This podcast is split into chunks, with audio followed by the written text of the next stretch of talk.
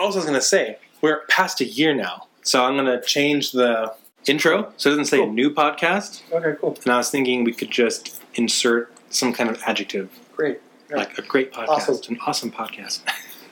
Cool. Something else besides new, because we're no longer new, which is crazy.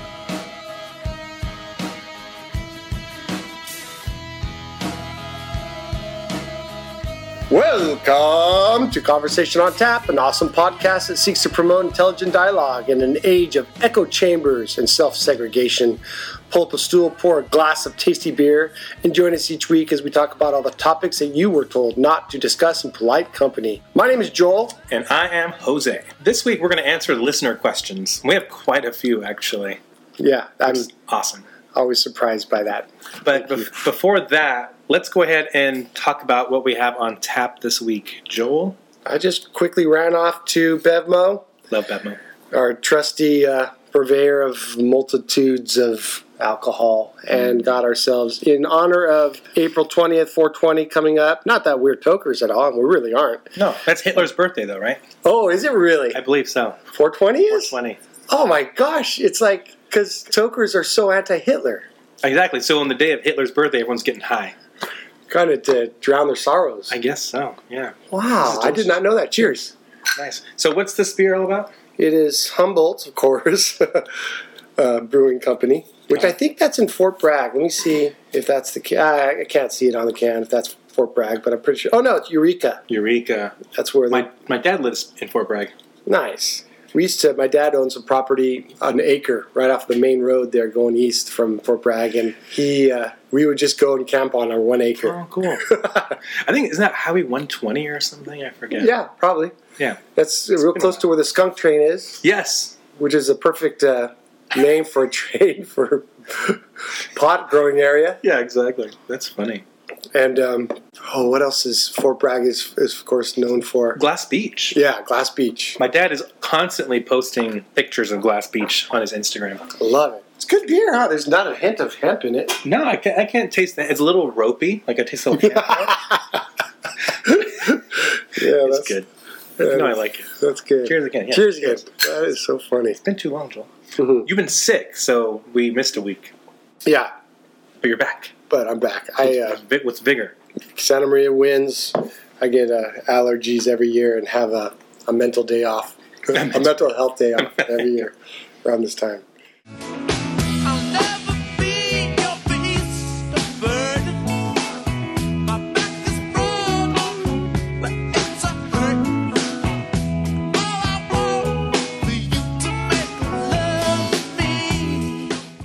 And now for the segment of our show that we call Fred Talks. In this segment of our show, Joel and I will each share one thing that we are passionate about for two minutes, though we tend to be a bit long winded, so that isn't a strict time limit. I am trying to get better though about reining it because I'm editing these episodes and it's like, holy crap, my Fred Talk went on for like 20 minutes. So, If you got info, you can't stop just for time's sake. true. Come on, we're Hawaiians at heart here. I, th- I think I'm not. I was never. I've never been to Hawaii, but I can see where Yeah. I would fit in. yes. So this week for my Fred Talk, I'm going to discuss the meaning of 666 in the Book of Revelation. Nice. Because a lot of times you hear from a certain segment of Christians who l- read the Book of Revelation literally. Yeah. So they see all these things as being part of some dystopian future. Things are burning down, beasts are coming out of the ocean, and there's a whore of Babylon, and all, all this stuff. What people don't realize is that there there is an element of Revelation that's looking forward in terms of like the second coming, but most of the book of Revelation is actually looking back. It's historical, and they're communicating. The author, um, who identifies himself as John, is actually using symbolic language to communicate the church's history hmm. to that point. So I'm the reason why this segment keeps on going because I have so much inter- hmm. interest in your background as a Catholic, and I have to ask you. Yeah. Because you mentioned um, what like end times and, and revelations. Right. What is Catholics' um, view on Revelation and whether or not portends end times and stuff like that? So many Protestants, of course, believe that's the main job of Revelations. I don't. What do, what do Catholics believe on this? Well, it, it, we don't really have. And we're getting like- off topic, so I totally apologize. But we don't have a dogmatic teaching, so it's a little flexible. Um, but basically, the the typical perspective is it's a mix. So mostly, it's an account of the Christian history to that point. But then there's also, like I said, looking forward to the second coming, like the end of the world in that sense, but not literally. Right. So when you talk about, well, I, I guess the other aspect of Revelation that people don't get is that there's the historical account, there's the looking forward part, but there's also the fact that it's ongoing. what does that mean? So in other I words, be- we're constantly in the end of the world because you know the Book of Revelation talks about all these natural disasters occurring and all of these um, persecutions that happen. Well, those are happening all the time. that happened a lot more, in fact, in, a long time ago. So they're Yeah. lessening. So it's actually lessening. Yeah. But you always hear like, oh, the time is coming to where it's going to be over because look, there's earthquakes. You're seeing volcanic activity. Well, we're always seeing those things. Right. So in a sense, the uh, you know, in a sense, the world is in a constant state of end of days. Yeah. Right. And if I die today, is the end of days for me. That's an interesting way of looking at it. I never thought of that. Okay, 666. But the 666, there's a simple explanation. Um, it's the mark of the beast, right? It refers to um, like the Antichrist and the end of days. But the 666 actually is not some weird beast Antichrist figure in the future. 666 refers to the Antichrist of their time, who is actually Caesar Nero. And today it would be Trump. Say it would be Trump. Exactly. There you go. The Antichrist. right? And I don't mean Antichrist in like end of day sense, but like the person who is the opposite. Right? Right, right. Total opposite. Well, 666, we have our letters, we have our alphabet. Well, in our um, Aramaic and Hebrew, their letters corresponded to a number. Mm. So if you took the, the letters for Caesar Nero and added it up, it added up to 666. Oh, my goodness. And the reason why he's the Antichrist or the beast is because he was the one who was persecuting Christians of course. at that time Yeah. as the emperor. Um, and not only did he persecute Christians, but as the Roman emperor, demanded to be referred to as God. Hmm. So he's the false God. He's the Antichrist. He is Right. the one who was persecuting Christians. Is there a devil that is separate from the beast 666 as um, as mentioned in Revelations? That's not uh, it- that. In other words, is not the number for the devil necessarily. No, okay, that's a misconception. Yeah. Six, you always hear, oh, the 666, that's the devil. No, no, 666, well, again, that's where the misinterpretation comes in. But that refers to Nero. So what that tells us is that this had to be written around AD 60, maybe up until AD 70, because that was the reign of Nero when he was at the peak of his persecutions. But also, the book of Revelation refers to the destruction of the Jewish temple hmm. and the temple was destroyed in AD 70. So it depends on your perspective. Some people say that the author was predicting the temple being hmm. destroyed. Others say, well, no, it'll be written after AD 70 because he was reporting on the temple being destroyed. Yeah. I am more inclined to think that it's before and he kind of was foreseeing the destruction of the temple. Yeah. Because the Jews revolted and then the Roman Empire, of course, clamped down on the Jews and destroyed the temple.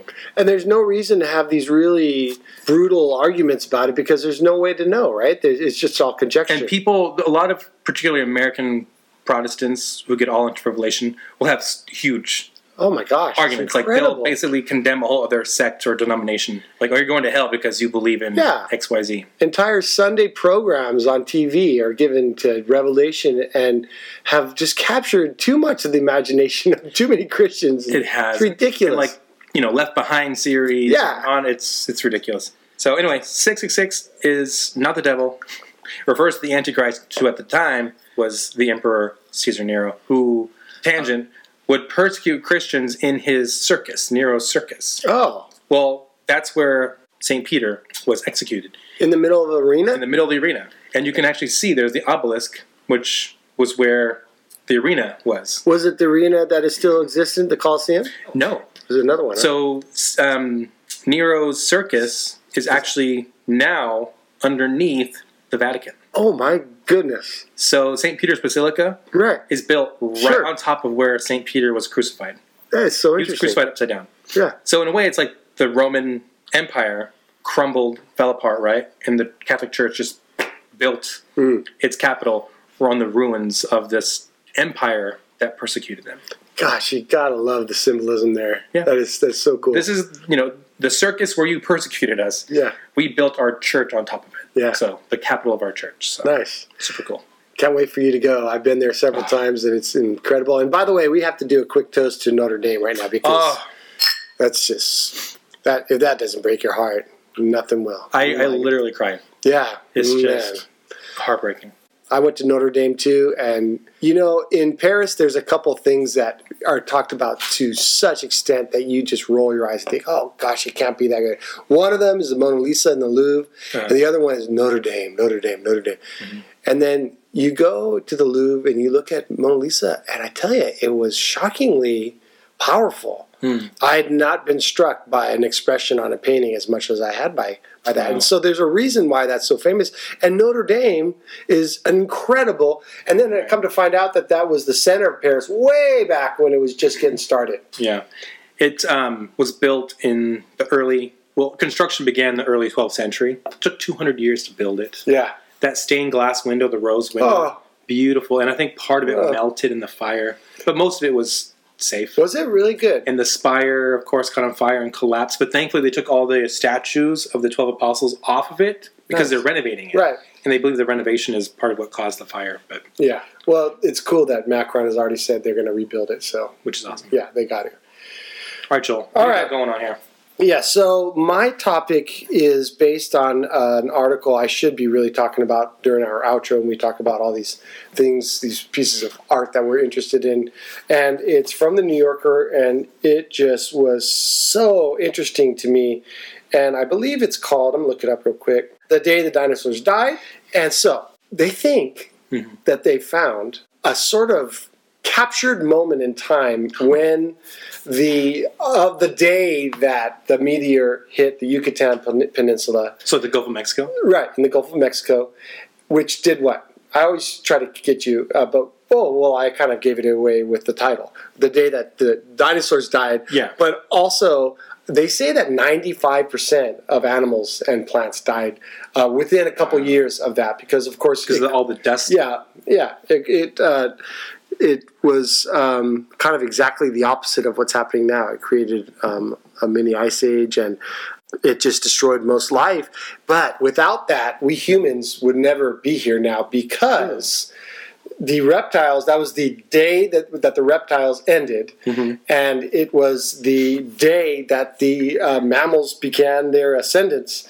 And of course, we are mammals. So I think that that that meteor hit basically between the Mesozoic era, or I think that would be an epoch, or no, it would be an era, and the Cenozoic. And um, but so this guy basically was this really um, interesting um, cat from West Palm Beach, I think it was, and um, he totally collected every skeleton he could find in his life. And then he um, became a geologist and a paleontologist and just was tramping around the, the richest uh, paleontology area in the United States is in Wyoming and, and Montana. And he just struck upon this this moment of time captured by the land where all these fossils were um, were could be found together after this gigantic flood hit because of this meteor. And if it's true, now this is such a crazy story that I almost have a hard time believing it, and a lot of geol- or paleontologists actually do too. But if it's true, he basically found this area in Wyoming where there are dozens and dozens of animals that were actually fossilized on the very day Huh. after the the, the meteor hit. Do you mean that like the meteor hit and there was a wave Well, that went across the yeah. land? Like, or what happened? at first he thought it was a wave, and a tidal wave caused by meteorites, which would Right. happen. But then uh, the time didn't really match, and so he had to kind of re- rework it. And it and there's something called liquefaction that happens, and they think that the earthquakes caused the land, the earth, the soil, basically to kind of liquefy, and um, and it totally just almost like quicksand just entombed all the animals that were at this spot. Like Carbonite with Han Solo. Exactly, exactly. And so there's just incredible specimens of of all kinds of different animals Wow. um, on the very day that that that meteor struck. And the reason why it's so important is because there's actually still a debate over whether or not the meteor created this a sudden um, extinction of the reptiles, or if that had already been happening for many, many um, Oh. hundreds of years. And it kind of, uh, if it's true, it kind of um, tilts the, um, it kind of actually answers that question. And it would have been a sudden catastrophic, catastrophic event that Like- um, killed the dinosaurs. An extinction event. Yes, yes. Versus this was ongoing. right. Maybe, and caused by climate and caused by right. other Because you hear that now as one of the reasons to deny climate change. Yeah. Oh, the weather's always changing, etc. Yeah. But anyway, some say it is the number one archaeological or uh, paleontological find in the history of uh, you know the the universe of Earth, I should say. And um, it was just such a great article. I couldn't put it down. I should read that because I grew up reading Michael Crichton, um, like Jurassic Park, Lost Oh, yeah. World. I Good stuff. loved. I could tell you all the dinosaurs growing up. Oh, oh, it's just I fascinating. Yeah, that was the moment when dinosaurs began to die, or basically did die over a very short time period, and mammals made their ascendance.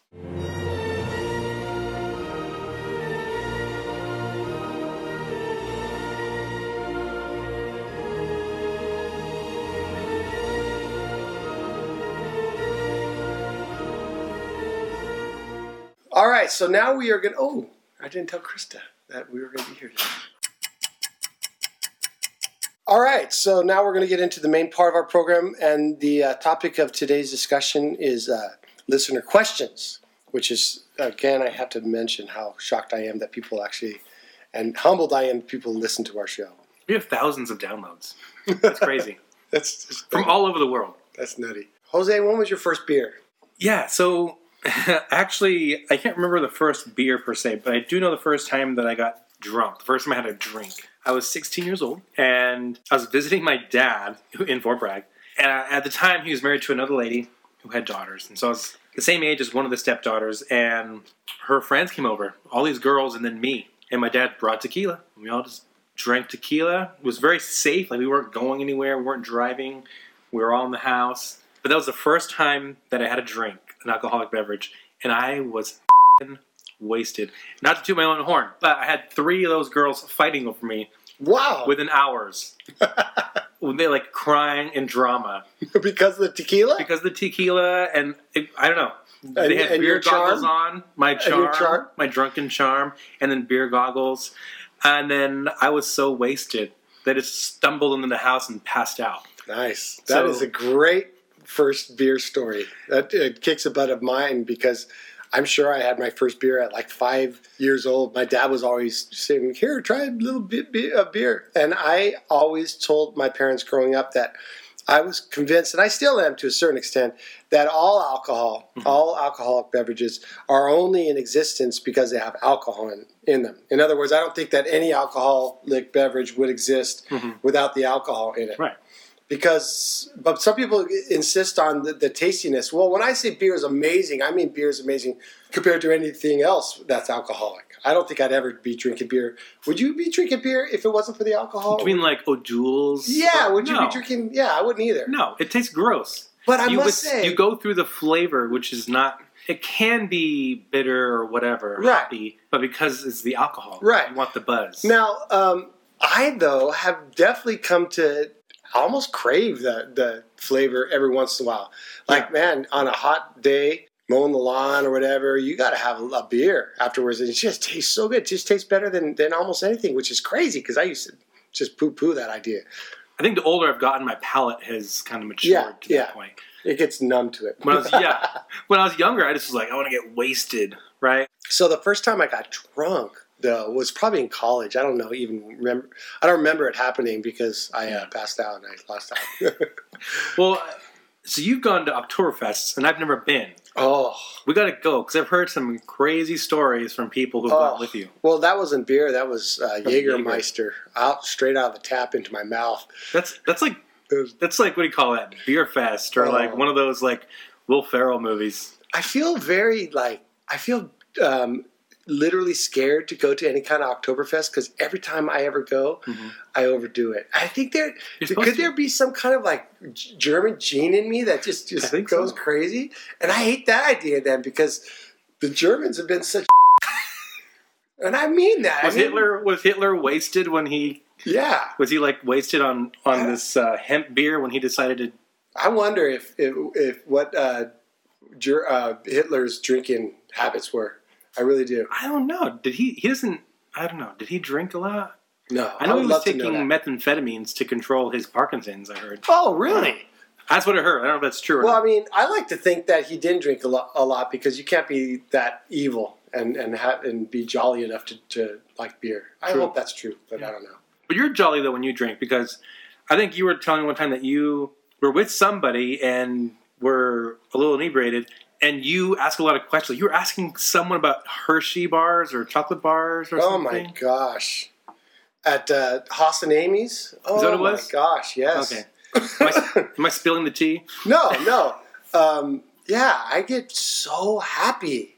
That's I get good. really jolly and and and so I was just hopping around and just all prancing and cavorting around, That's asking funny. people their favorite. And and it's because I'm naturally shy. I'm, Mm-hmm. uh, you know, I think that you said you were, you were shy growing up too. Yeah, totally. And and we shy people rely on alcohol to totally obliterate our um, shyness. Or shyness. Our- what is that called in our brain? That that that So inhibitions. inhibitions. Thank you.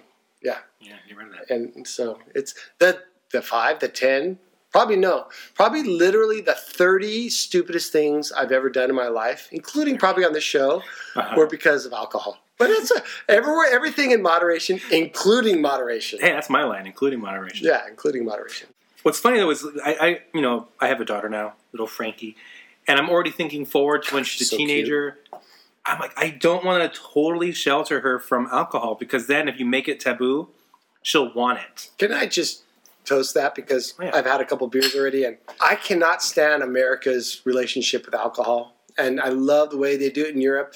And Europe just does not see the stupidity and the binge drinking that we do in the United States. No. They're so smart about it. And when we went to Europe and and I I asked the waiter if my boys, even my middle son, who was only 16 at that time, could have a beer, they looked at me like, "Why are you asking Mhm. exactly?" Wow. You know, your parents with them, you get to decide, and Mhm. and it's not taboo. It's not, you know, it, it was it was a ridiculous question there because for them, it's just it's an absurdity how we treat it. yeah. So when you make it taboo and you put like all these like hushed kind of, you put in a hushed atmosphere, like Mhm. Shh, don't talk about it, Mhm. right? Then I think it becomes attractive because Mhm. it's in the shadows. Just you know, you're not supposed to do it. Then the kids want it, Yeah. and they go crazy. Yep, forbidden fruit. For- always gonna want exactly. Yep. Yeah. All right, Joel. Next question: Um, charter schools. Should we have vouchers? What's wrong with charter schools? I loved the original. I think it was Alfie Kohn, who was a very um, outspoken and, and well read educator, um, who I think it was him who first proposed um, charter schools and only for kids who were habitually disruptive, who were, we might call miscreants in, in school Right. as because some of them truly can't function in a normal setting and a charter school or a different setting would be so healthy for them. And so a lot of inner city parents who are disgusted by um, the behavior they saw in class they though felt like they should have it for their good kids to get to escape the craziness that sometimes happens in class and so charter school became a huge movement and it was really i think it was started more by democrats truly than republicans i think a lot of democrats would be loath to admit that um, but i can't stand them on the whole Right. because they um, basically take the cream off the top Mhm. and leave uh, the other public schools um, with the dregs. Now, if charter schools had to accept everybody just the same way we do, I would be totally fine with them. Now, what is your No, I I agree. So I think the whole myth of charter schools has been pushed by Democrats or or, or liberals, like people like Bill Gates, for example, or um, you look at President Obama, Yeah. or even Rahm Emanuel in Chicago, or Antonio Villaraigosa in LA, pushing charter schools, but it's rigged because, like you said, they take the cream of the crop and they don't abide by the same rules. A lot of them aren't unionized. They're exempt from a lot of the same regulations that we mm. as public school teachers. So on and on, you go down the list, and it's like we're not held to the same standard. It's not fair. It's not. And if we were all to be, if we were all to be unionized, if we all had the same, you know, obligations and regulations, I would be fine with it. So if inner city kids had equal opportunity to charter schools as, you know, the more well-to students, I would have less of a problem with it. But like I said, it's it's usually just you're higher higher performing, so you're in. Or I think they even have like academic probation, where it's like, oh, your scores are going down, you're out. Yeah, I think the also something that gets forgotten, i i and it's the irony of ironies that charter schools, which were started by minorities, people of color, have a- actually worsened segregation and made white kids uh, um, made it so much more easy for white kids to go to school where their kind where you know where they could be only with their kind. And man what a what an irony. What a, how sad. Yeah, it's it's backfiring. And I think with vouchers, basically what you're doing is you're reaching into the public schools' coffers, their budget, taking money from them to give to charter schools. You're robbing the kids who are already the neediest in public schools and giving it to the kids who are either more affluent or higher performing. yeah oh gosh vouchers that's a whole nother level of evil for me Right. No. i mean charter schools could work but vouchers to me are just evil i mean Yeah. people don't understand the the importance of public education in our country's history and um, vouchers would decimate that right. and the idea that, and this happens all across the country, that people get rich off the backs of kids, and they do. Yeah. Charter and voucher operations, charter operations in many, many states are private. Yeah. And they um, make a profit off the backs of public school kids. They do. And teachers who Yeah. work for those, because I have friends who teach in charter schools and they have a caseload of like 108 kids. They'll teach like one or two days of the week, and the rest of the time is grading papers or putting up with like BS, and they can be fired at will. Yeah. And the turnover is atrocious. Yeah. So it's, yeah, charter schools and vouchers, they're, they're a mess. Next question. Can, this is from someone who I totally love. Her name is Genesis, by the way. She asked, Can Jose explain how he can be an advocate for the LGBT if he is Catholic? And I think that's an interesting on. question. I, I think there is. Can you just first start with the official Catholic um, view on, on LGBT? Right. So if you look in the Catholic Catechism, it basically says that the number of people who have homosexual desires or tendencies is not negligible. So in other words, they're acknowledging that there's a large number of people who have these desires, this orientation. And and then it says, but it's disordered. And people look at that. That's an interesting word, disordered. and people look at that and go like, "What? That's very offensive." And if you read it in a certain way, it could be offensive. But what the church means is it's not the the normal order of things. It that doesn't that doesn't offend me. The idea that um, that uh, gay people can't have kids could itself be considered disordered. In other words, Right. But disordered also may suggest that there's no place in society, and even evolutionists have said there is probably some really important role that gay people play, and all the different um, se- segments play in Right. our in our history. I- I don't know anything about that, but the church is looking at it from the natural order Right, right, is men and women procreate, right. right? Men and men cannot, women and women cannot. Men, it takes takes the male's seed in the woman's egg to conceive a child. Right. So it's disordered in the sense that um, it's not the normal or the natural order of things for procreation. I think people look at it as being offensive, but and that's not the church is not trying to be offensive. And there's a, there's an attempt by some to change that language because while we in the church understand what it means, people on the outside don't necessarily understand. So they automatically interpret it in the most negative way. Okay. So there's an attempt to change that word, which means that the catechism would have to be altered. to now, fix I- that. do the higher ups in the in the Catholic Church actually have um, general consensus on this, or is there general disagreement? Yeah. Because you have to remember the Catholic Church is global. Right. the American Catholics and bishops tend to be more inclined towards compassion, sensitivity, um, not being discriminatory. Which, by the way, those are all words that the Catechism says.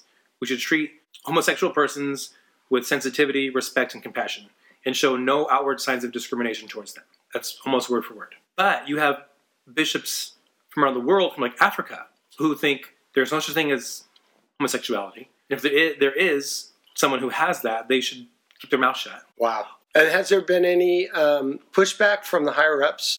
In one of the first interviews Pope Francis gave, he said, um, when someone asked him about gay people, he said, Who am I to judge? Because ultimately, you know, our job is not to judge, right? We're not supposed to throw stones at people, right? We're not supposed to drive people in the middle of the street, say, This is the law, quote unquote, and then stone them.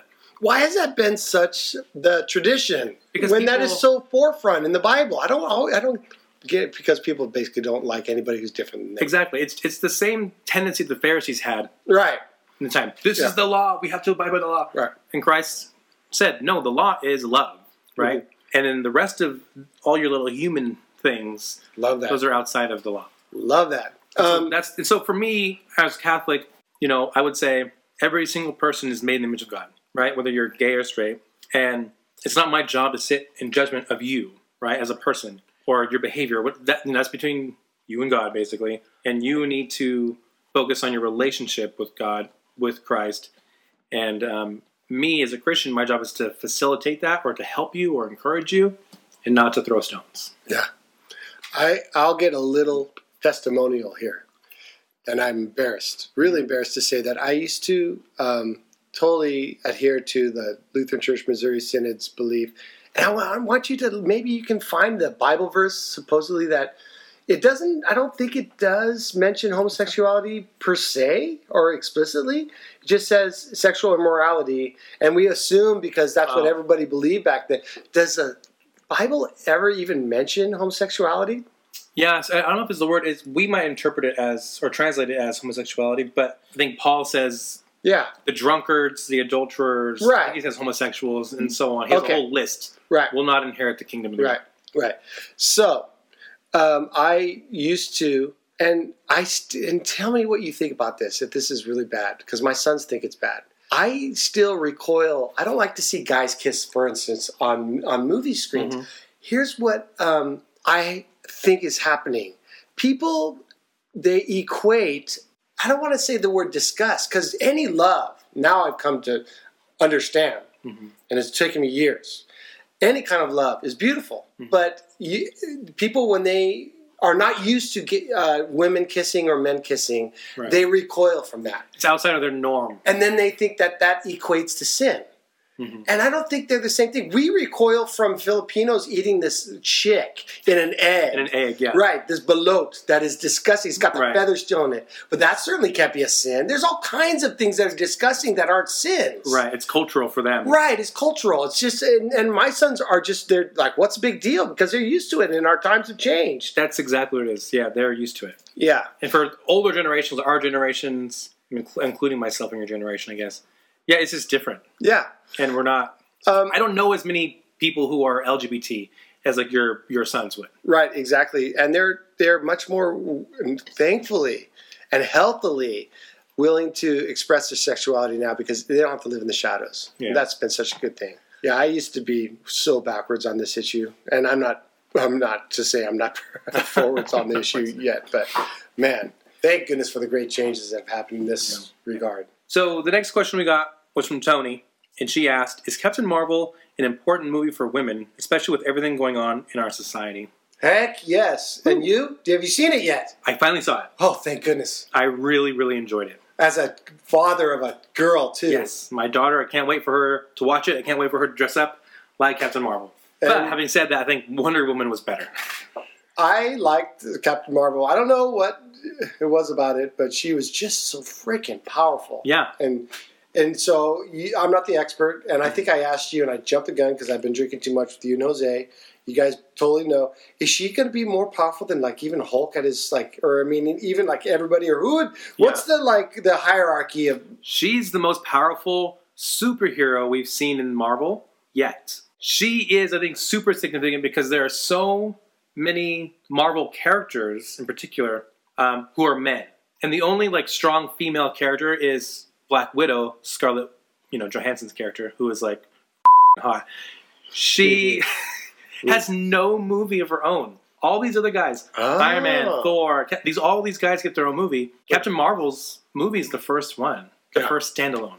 Yeah, it happened late for such a progressive uh, movement, Mhm. and and you know all these. Um, tell me the name of the guy who's like the the Oh, the Kevin guy that- Feige, no the guy who always has a cameo in all the shows. Who, who's the, Stan Lee. Stan Lee. So he was a progressive guy, right? He was. he he'd be all for this, right? hmm And but even still, he didn't make sure because he probably could have made sure that this happened earlier. As a producer, and- Yeah, right. I think Marvel was holding back, and they saw the success of Wonder Woman, Oh yeah. and we're like, "Oh, we can put out like a female lead." Oh, more than half of all the population is female. exactly right. But a lot of the comic book fans are dominated by men. Yeah, right. That's true. But- Interesting. Yeah, it's, I think this is a significant movie for.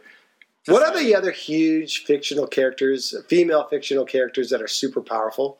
It's happening more and more. See, we're, I'm putting you on the spot because I just saw a movie that was just like, oh yeah, heck yeah. But we're gonna. It's like the days of like the James Bond. Yeah, Well, it'll be just like James Bond, except it'll be a guy, a gal who just totally takes any guy she wants. you right. know? So they had these these spy movies with chicks, like Charlize Theron had one, right? right. Angelina Jolie's had her own. But if you look at Doctor Who, Doctor Who has been played by a dude for you know 50 years. Well, the current Doctor Who is a woman. So I think that's we're seeing this equity kind of coming up in terms of the balance of men and women. Oh, I totally agree. It's it's a huge, it's a seismic shift. It's- Totally. it's, it's a seismic shift. It's a beautiful thing. Next question. Um, we got a question from um, one of our listeners and actually a guest on our show at one point, Jose, who asked, "What is the deal with Israel?" dude. First of all, I know one hundredth what you know. You did your you did a huge report on this in college. I know, and and you know everything. All I know is I can't stand the fact that hasn't Israel just recently basically condoned the or basically taken the land Mhm. uh, on the West Bank that was once Palestine's. they've been doing it for 50 years actually um, the deal with israel it's, it's complicated and i think people will portray the conflict as being between two co-equal sides israel and the palestinians when in reality you have israel which is this military superpower basically in the middle east and could easily stomp all of their arab neighbors even if they were to go together israel has nuclear weapons by the way which is totally on the down low And they are, if I'm not mistaken, the United States is number one recipient Yes. of, of military aid, We would- especially through weapons. weapons, money, and I'm sure technology, um, information, you know, all that. We're we're behind them even diplomatically. We go to the UN and we will veto any kind of bill or um, resolution that comes to the floor that's even slightly critical of Israel. We have their Netanyahu can slander our former president, and then we still kiss his feet. It's Yes. disgusting. We not only will kiss his feet, we will bring him to the floor of Congress and let him basically undermine U.S. policy, which is what happened um, at the end of Barack Obama's presidency when John Boehner, the Speaker of House, invited Benjamin Netanyahu to speak. Yeah, that was a bad moment in U.S. history. it Now, was disgusting. Yeah, to, to give some um, ammo, to the other side, you don't have Israel condemning gays, for instance, like Iran does Right. to death. Mhm. And and there are outright terrorist acts by Iran and and, and Oh, totally. so many of those. So I mean, it's not to say that we're total anti-Israel. no, There's I think Israel. of bad acting on both sides. Israel is um, affluent. They tend to be more progressive than we are. Though I think That's shifting politically.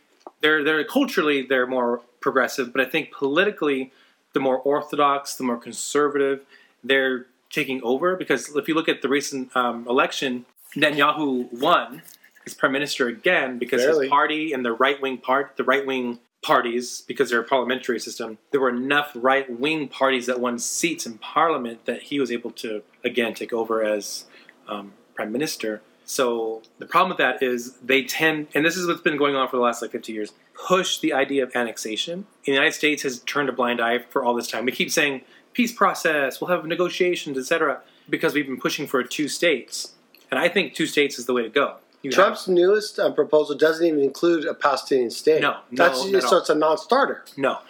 And um, what- what's been happening is Israel's been eating away at the West Bank and and you know and before Gaza until Ariel Sharon basically told all the settlers to get out of Gaza, but they all relocated to the West Bank. And by the way, almost all of the people in the West Bank who are settlers are American, right? They're not even like Israeli. Um, at any rate, so they're Wow. eating up all this territory in the West Bank that's supposed to be the future homeland for Palestine. So it's like as they're going through negotiations and peace processes, it's all a farce because Israel's biding its time until they basically have have taken all the land. Gosh, it's so frustrating. Very. And so what the, what is like what is the solution? There's no I don't see anything. the Palestinians have and and people like myself have been saying we need two states, an Israeli state For with sure. a Palestinian state. But the but the recent trend now in Palestine is forget it. We don't want our own state.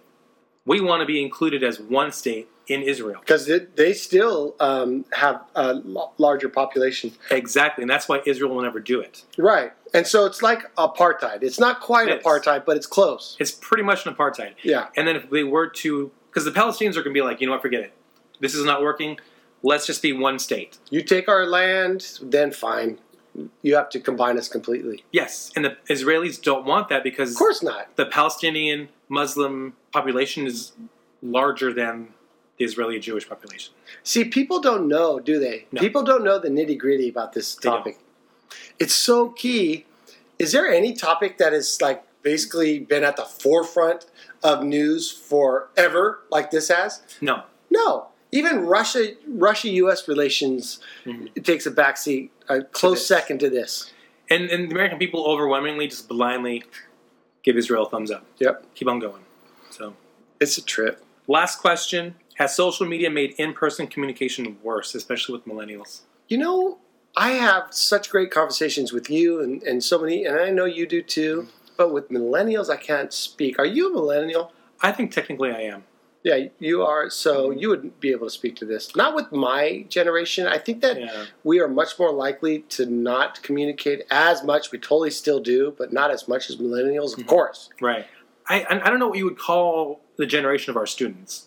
I think people just kind of whitewash it all. You're all millennials, but I'm, I'm sure there's a different designation for this generation, the new one. The Z. Maybe, the, uh, yeah, maybe. I think it is Z.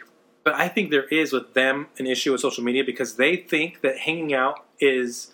Well, I talked to them on Snapchat. I talked to them on Instagram. We were hanging out. Mm.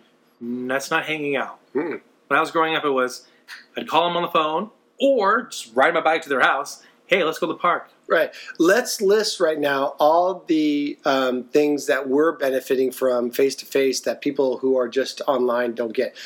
Body language is huge. Oh yeah, You get, I've heard studies that you get up to like 10 or 20% of the communication through body language. yeah, that's true. Which totally makes sense. Yeah, Um, you get hugs and handshakes and kisses. kisses and everything else, which is huge. hmm You get, oh, there's got to be more. I, I think you know I grew up with um, my my mother is deaf, right, and so part of sign language is all about the physicality, the facial expressions, body language, and you don't get that on the phone. Mm-mm. You don't get sarcasm. Because Mm. some people will text like some a statement that they're joking, the person on the other side doesn't catch it, and Mm. that's where problems can arise. Yep. You get when you come to my house and I go to yours, you get a sense of that person's like culture and their their their um, likes and dislikes, and just from what they surround themselves with. Exactly. Well, here's the other thing too. I'll say, um, if how am I going to say this? Um, when I'm talking to students who are of this younger generation, and they spend so much time on social media. They have a hard time looking me in the eye, Oh my goodness, that's another thing. and they have a hard time speaking up, even though I know that they have like an online presence, or they're you know they're familiar with all the memes, or they can tell you all about YouTube channels they watch.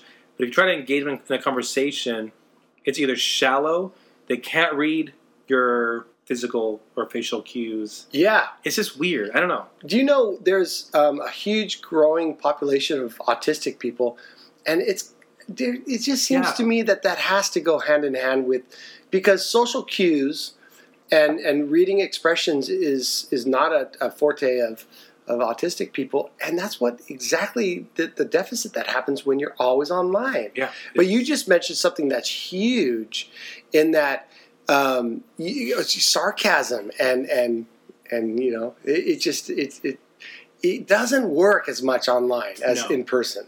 It really, it really doesn't. So I think social media, in, in, in my estimation, in general, has made in-person communication worse. Yeah. Um, and especially if you have a spat with someone on Facebook, Mm. and then you see them in person, it makes it a little more awkward. Yeah. You argued online, and then it's harder to carry that argument in person, face to face.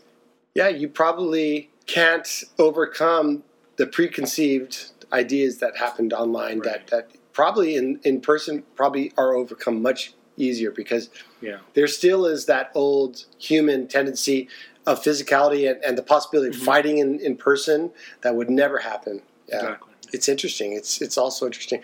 Besides the fact that I have not had I shouldn't say not entirely, but I have had so few great just conversations. Mhm. I think that conversation is on the wane. It's sad. It's on it's just disappearing because conversationalists are not ha- happening with this younger generation. They have to learn how to be conversationalists. But that's what I love about this podcast. We are having conversations over drinks. Yes. So awesome. And they can't they're not drinking as much beer you know, when they're online. Maybe they are. That's sad. Yeah.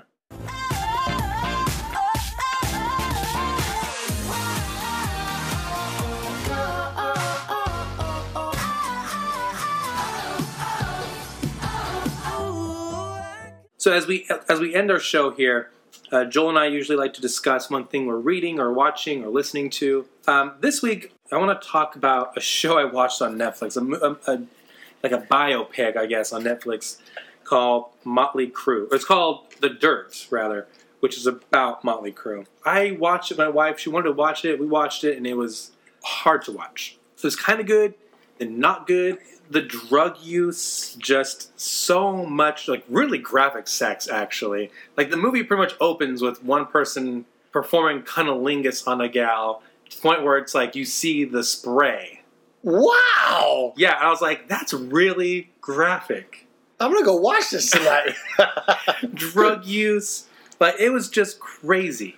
And Wow. It was kind of like, it was hard to watch. And I am actually really open yeah, to a lot yeah, of things. Yeah, I, well, I shouldn't say that. To watching movies, because I'm able to disassociate generally between reality and yeah. fiction. But even this, I was like, wow, this is crazy. That's a because you watched uh, horror movies as a four year old. Exactly. exactly. I think actually, yeah, desensitized. But yeah, it's like there was just so much going on, and this was the '80s, and you know all the, the drug use that went on during that during that time, and there was just this rampant giving into the flesh, giving in, indulging in sinful behavior. There's no other way to put it, really, and in glorifying it with the music and like their personas. I'm gonna watch that. I was Yeah. always I hated that genre of, of music. Mm-hmm. The And- butt rock. Yeah, and Yeah. yeah, the the spandex or not spandex, but fake leather pants and Yeah, leather jacket, like the big poofy hair. all that blonde, that all that blonde hair. Yeah. Ugh, all that. What is that called? That stuff, the chemical they put in their hair to make it blonde. Ugh, Yeah, what, what was that? I don't know. uh, peroxide, I think. Probably. But it was just crazy. And you see, like, you know, they're drunk and they're driving cars and people are having, like, car accidents that kill people and they're getting STDs. And then, so all this, you see the sins being manifested in real world consequences, like the deaths, the STDs, and ODing. And, you know, one guy OD'd and he only came back to life because the, the EMT stabbed him twice in the chest with adrenaline shots. and it's like, dang. And it, it, to me, it, so it, it was. It's just seeing. There's nothing redeeming to me about these people. Just chaos and just violence and just gratuity in every sense. Was there any? There's, there's no. There's pure selfishness. There's no giving of of any of yourself to others for, None. uh, yeah, the sake of the world. I did, I did not. I didn't like. I wanted to like it, but at the same time, I just I just couldn't. But Mm. nothing redeeming about these people. But, Yeah, anti-heroes, and um, but it doesn't glorify them. At least right. What do you What do you got here? I have to bring up the newest um, episode. Happened two nights ago, Sunday of Lord of the Rings, and we talked a lot Nope, about Thrones. Lord of the Rings. That's funny. that is funny because it's definitely uh, on the same the same genre. Yeah.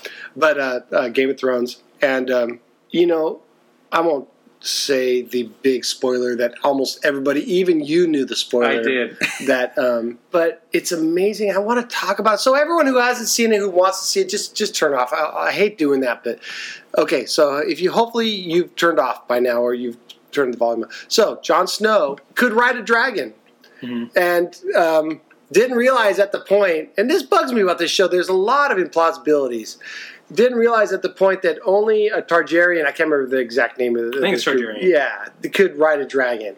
And that makes him the king of all the kingdoms. And he just doesn't get it after that. And um, he has a hard time believing that even after this guy, I can't remember his name, this this scholar, amazing scholar, tells him that he is the true king, tells uh, Jon Snow, and, and they're just pushing the humility angle way too hard. Is it because he thinks he's the son of Stark? Someone named Stark, and he's a bastard child. Yeah, exactly. I should have brought that up. He um, has always been super humble and not even liked by his own siblings, his own quasi siblings, because he's the supposed bastard, when he truly is eh, blood, higher rank blood than they are.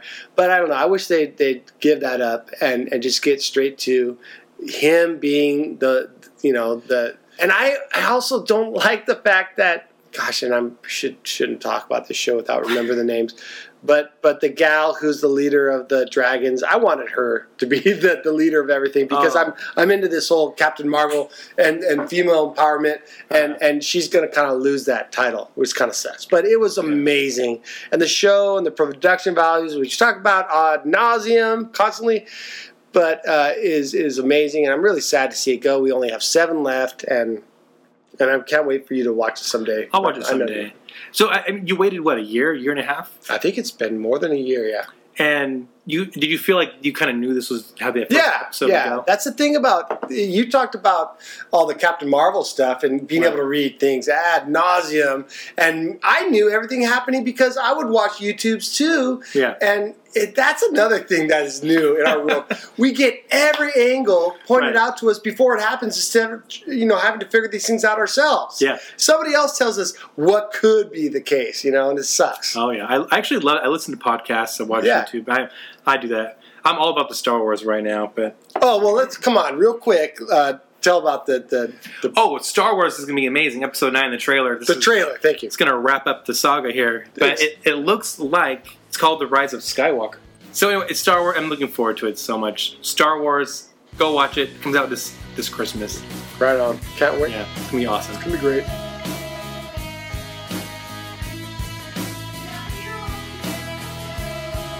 That's all for this week. Thank you so much for joining us on our amazing podcast. You could do us a huge favor by subscribing to our show wherever you listen to podcasts, such as Stitcher, Podbean, Google Play, iTunes.